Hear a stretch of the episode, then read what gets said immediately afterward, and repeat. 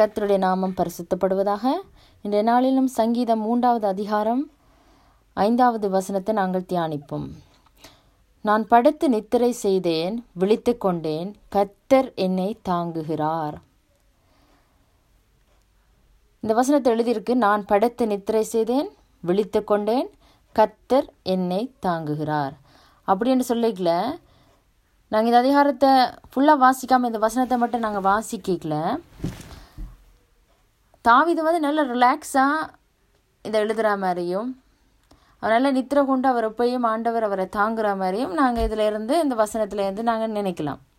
இந்த வசனத்தை மட்டும் நான் உங்களுக்கு இப்போ சொல்லிக்க உங்களுக்கு அப்படி இருக்கலாம். ஆனால் இந்த வசனம் எழுதப்படைக்கல அவர் இந்த அவர் இருந்த சூழ்நிலை வந்து அது வந்து இந்த மூன்றாவது அதிகாரத்தில் மேல் பக்கத்து முதலாவது முதலாவது வசனத்துக்கு மேல் பக்கத்தில் எழுதியிருக்கு பாருங்க. தாவிது தன் குமாரன் அப்சலோமுக்கு தப்பி ஓடி போகில் பாடின சங்கீதம். அப்போ அவர் இருந்த நிலைமைக்கும் அவர் எழுதின வசனத்துக்கும் எந்தவித சம்மந்தமுமே இல்லை. ஏனண்டா ஒரு ராஜ்யத்தை ஆளுகிற தாவிது எவ்வளோ யுத்தங்களை செய்தவர் கோலியாத்தை வீழ்த்தினவர் அவர் தன் தன் குமாரனாகிய அப்சலோமுக்கு என்ன செய்தார் தப்பி ஓடுறார் நடந்து போனாலும் பரவாயில்ல. என்ன செய்கிறார் அந்த இடத்த விட்டு ஓடுறார் எல்லாத்தையும் கூட்டிக் கொண்டு மறுமண மறுமண வாட்டியில் மட்டும் விட்டுட்டு மிச்ச தன்னோட இருக்கிற பிள்ளைகள் மனைவிமார் எல்லாரையும் கூட்டிக்கொண்டு என்ன செய்கிறார் வருங்காலம் நடந்து போகிறார் அந்த நேரத்தில் தான் இந்த சங்கீதத்தை அவர் எழுதுகிறார் அப்போ இந்த சங்கீதத்தை அவர் எழுதிக்க அவர் சொல்லுறார் நான் படுத்து நித்திரை செய்தேன் விழித்து கொண்டேன் கத்தர் என்னை தாங்குகிறார். அப்படி என்றைக்க நாங்களும் எங்களோட வாழ்க்கையில் எங்களோட சூழ்நிலையில் சில நேரங்களில் என்ன செய்யணும்? துண்டக்கானம் துணியங்காடன்ட்டு நாங்கள் எல்லாத்தையும் எடுத்துக்கொண்டு ஓடத்தான் வேணும். அப்படியான சூழ்நிலை எங்களுக்கு சில நேரத்தில் வரும். ஆனால் நான் முந்தைய ஒரு காலத்தில் யுத்தங்கள் அப்படின்னு சொல்லி ஓடினவங்க தான். ஆனால் இந்த காலத்தில் எங்களுக்கு என்னென்னு சொல்கிறது அவசரமெண்டா கூட நாங்கள் என்ன செய்வோம்னு சொன்னால் எங்களோட ஹேண்டி எங்களோட டெலி எங்களோட எங்களோட வீட்டு திறப்பை எங்களோட ஹேண்ட்பேக் விட்டுட்டு நாங்கள் வெளியே ஓட மாட்டோம் என்னன்னு சொன்னால் நாங்கள் அதை எங்களுக்குள்ளேயே பழக்கப்படுத்திட்டோம்.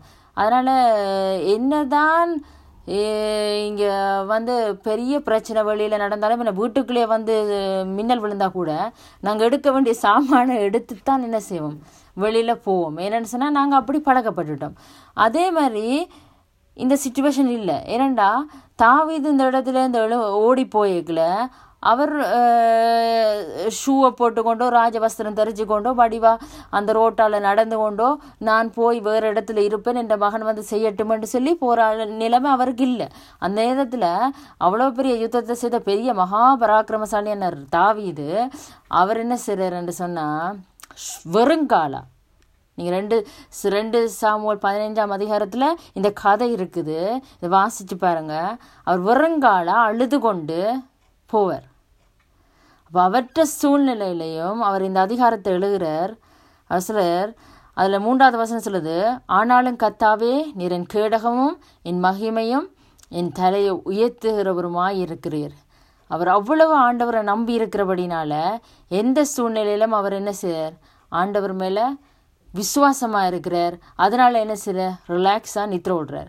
அதே மாதிரி நாங்களும் எப்படித்தான் பிரச்சனை வந்தாலும் கொஞ்சம் சமாதானமாக இருக்க கற்றுக்கொள்ள வேணும் ஆண்டவர்கிட்ட எல்லாத்தையும் கொடுத்துட்டு ஆண்டவரே என்ன செய்யும் நீர் என் கேடகமும் என் மகிமையும் என் தலையேற உயர்த்துகிறவருமாய் இருக்கிறேன் எனக்கு விரோதமாய் சுற்றிலும் படையெடுத்து வருகிற பதினாயிரம் பேருக்கும் நான் பயப்படேன். நான் படத்து நித்திரை செய்வேன். விழித்து கொண்டேன். கத்தர் என்னை தாங்குகிறார் அப்போ நாங்கள் ஒரு ரிலாக்ஸான ஒரு வாழ்க்கை வாழணும்னு சொன்னால் ஒரு நிம்மதியான ஒரு சமாதானமான வாழ்க்கை வாழணும்னு சொன்னால் நாங்கள் எப்பொழுதும் என்ன செய்யணும்?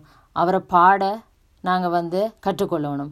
எந்த நிலைமையிலும் அவரை துதிக்க பாட நாங்கள் கற்றுக்கொள்ள வேணும் நாங்கள் வந்து எங்களுக்கு எதுவும் பெரிய பிரச்சனை சொன்னால் வாயிலேருந்து முதல்ல வார்த்தை வராது. என்னென்னு சொன்னால் அது எங்களுக்கு ப்ளொக் ஆயிரும்.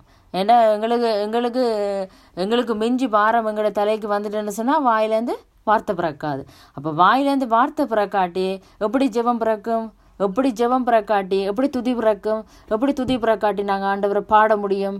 ஆனால் இந்த சூழ்நிலையிலும் அவர் விசுவாசிச்சு இந்த அதிகாரத்தை எழுதியிருக்கிறேன்னு சொன்னால் நாங்கள் எந்த சூழ்நிலையிலும் எங்களோட வாழ்க்கையில் ரிலாக்ஸாக சமாதானமாக தேவனுக்குள்ளாக நாங்கள் இருக்க நாங்கள் படுத்து நித்திர எந்த பிரச்சனை வந்தாலும் ரிலாக்ஸாக படுத்து நித்திர நித்திர இல்லாட்டி என்ன செய்யும்? எங்களோட உடம்பு களைச்சி போயிடும் அது வந்து எங்களுக்கு ஃப்ரீயாக இருக்காது. நித்திர ஒரு பிரச்சனையில் நாங்கள் கொள்ளாட்டி அதுவே எங்களுக்கு அந்த நாளை என்ன செய்யும் சரியாக கஷ்டப்படுத்தி கொண்டிருக்கோம். அப்போ நாங்கள் எந்த நிலைமையில் நல்ல நித்திர கொண்டு ஒழும்பக்கூடியவரில் இருக்கணும்னு சொன்னால் ஆண்டவரோட நல்ல ஐக்கியமாக இருக்கணும் அவர் என் கேடகமாக இருக்கிறார் என் மகிமையாக இருக்கிறார். என் தலையை உயர்த்துறவரும் அவர் தான் அதனால் நான் என்ன செய்வேன்?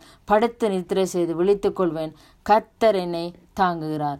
அதனால் எந்த சூழ்நிலையில் நீங்களும் ஆண்டவர்களை சமாதானமாக ஆண்டவர்களை ரிலாக்ஸாக இருக்க பழகிக்கொள்ளுங்க. நான் பழகிக்கொள்ளுவோம். அப்போ ஆண்டவர் எங்களை என்ன செய்வார்னு சொன்னால் எங்களை உயர்த்துவார். அந்த சூழ்நிலையிலேருந்து எங்களை தாங்கி எங்களை தப்புவித்து எங்களை நடத்துவார். கர்த்தர் தாமே உங்களை ஆசீர்வதிப்பாராக. ஆமேன்.